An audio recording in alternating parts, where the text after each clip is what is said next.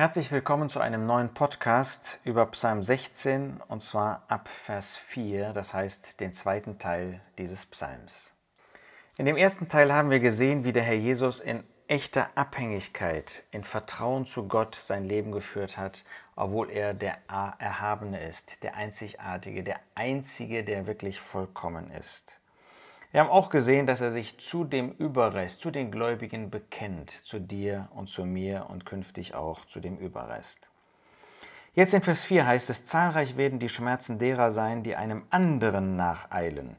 Ja, da gibt es solche, die dem Antichrist nacheilen, solche, die sich mit den Ungläubigen eins machen. Das gab es im Leben des Herrn Jesus mit den Pharisäern, mit Judas Iskariot zum Schluss und mit anderen bösen Menschen. Und sie werden Schaden nehmen, sie werden Schmerzen haben.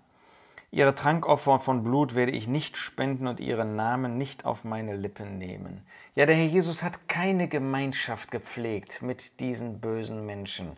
Er hat allen Ungläubigen das Evangelium verkündigt. Er hat auch Judas Iskariot jede Liebe erwiesen, aber er hat keine gemeinsame Sache mit ihnen gemacht.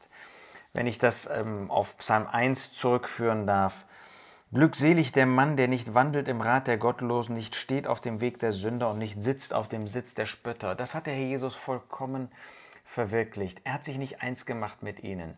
Ja, er hatte für jeden Menschen eine Botschaft. Er war für jeden Menschen auch letztlich ansprechbar. Drei Jahre für Judas Iskariot. Aber Gemeinschaft hat er mit ihm nicht gemacht. Ihren Namen nicht auf seine Lippen genommen. Wie ist das bei uns? Sind wir bekannt als solche, die offen sind für jeden, der suchend ist, aber die nicht gemeinsame Sache, nicht gemeinsam sitzen, nicht gemeinsam stehen, nicht gemeinsam gehen mit den Ungläubigen. Es geht nicht darum, dass wir nicht im Beruf mit Ungläubigen zusammenarbeiten müssen, auch ein Mittagessen oder ein Abendessen womöglich mal gemeinsam einnehmen müssen. Aber haben wir Gemeinschaft? Setzen wir uns gemeinsam in die Kneipe, einfach um etwas gemeinsam zu trinken? Tun wir so, als ob sie uns gleich sind, als ob sie uns genauso wertvoll wichtig sind wie die Gläubigen?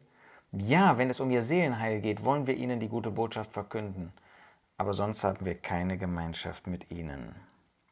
Der Herr Jesus kann dann weiter fortfahren, Vers fünf. Der Herr ist das Teil meines Erbes und meines Bechers. Du erhältst mein Los. Der Herr, das ist wieder der Name Gottes, Jahwe, mit dem er Gemeinschaft pflegte. Bei ihm suchte er seine Freude, seine Gemeinschaft. Und er ist das Teil meines Erbes, seines Anteils. Ja, er suchte nicht auf dieser Erde irgendwie Gewinn oder Eigentum oder, oder Großes, sondern Gott, der Herr, der Vater. Er war das Teil seines Erbes. Da war sein Erbteil. Da suchte er die Erfüllung. Wie ist das bei uns? Ahmen wir den Herrn Jesus nach? Ist unser Segen, ist unser Erbe wirklich der Himmel? Ist es das, was wir an himmlischen Segnungen haben, wonach wir uns ausstrecken? Das war bei dem Herrn Jesus so. Er ist das Teil meines Erbes und meines Bechers. Der Segen Gottes, das war für ihn das Entscheidende.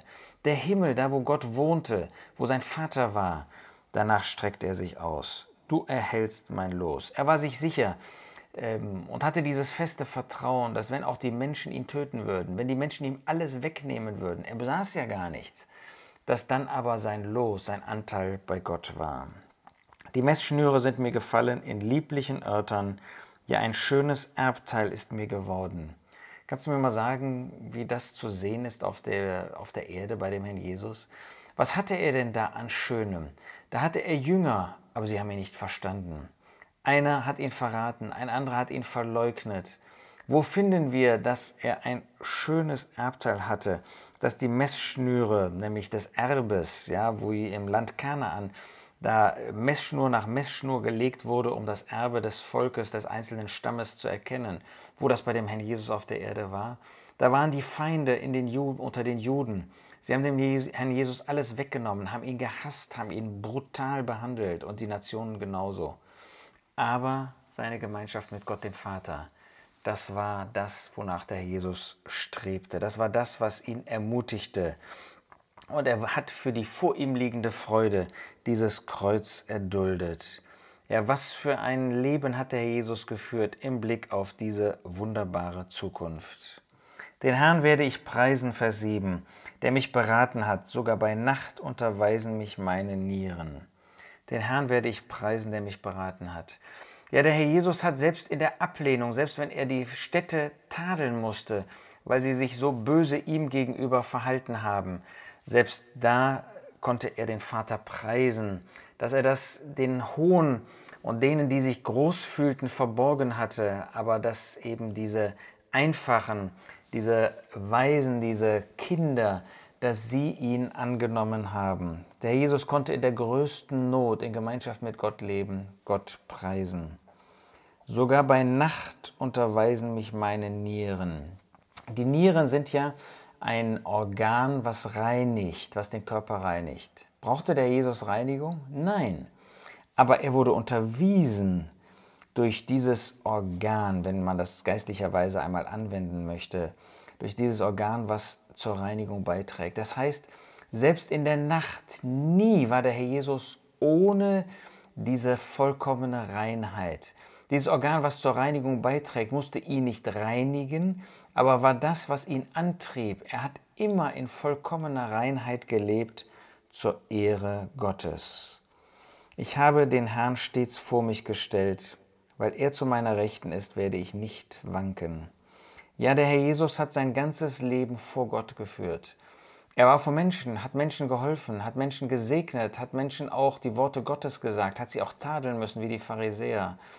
Aber er hat vor Gott gelebt, und zwar stets. Es gab nicht einen einzigen Augenblick, wo er Gott aus den Augen verloren hätte. Ist der Herr Jesus uns da auch ein Vorbild? Ja, auch in Not Gott, den Vater, den Herrn Jesus zu preisen. Dass wir wirklich durch Reinheit geprägt sind. Wir müssen uns reinigen lassen. Er ist immer rein gewesen. Aber wir müssen uns reinigen lassen. Bei uns sind die Nieren nicht nur Berater, Unterweiser, sondern die Nieren sind das, was uns reinigt. Wir brauchen das Wort Gottes Tag und Nacht. Und gerade abends und frühmorgens sollten wir in diese Gegenwart Gottes besonders treten, in der wir ja immer leben. Wir sind immer vor dem Herrn, aber sollten wir bewusst dort uns aufhalten, um uns reinigen zu lassen, damit unsere Gedanken, unsere Empfindungen, unsere Taten wirklich Gott wohlgefällig sein können. Und dann ein Leben vor dem Herrn zu führen. Ist das wirklich so, dass wir fragen, was er will, was er zu den Dingen sagt, oder leben wir vor Menschen, um ihnen zu gefallen, um bei ihnen Ehre zu haben?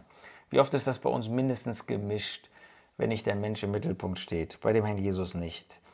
Er hat uns zugute gelebt, aber er hat den Herrn stets vor sich gestellt, weil er zu seiner Rechten war, weil er an seiner Seite stand. Deshalb hat er nie gewankt. Ja, weil er in dieser Abhängigkeit von Gott gelebt hat, hat er alles aus der Hand Gottes angenommen. Ob auch wir diese Abhängigkeit kennen, auch, ob auch wir so leben, wie der Herr Jesus uns das vorgelebt hat, das schenke Gott. Dass es uns zur Anbetung führt, wenn wir an den Herrn Jesus denken.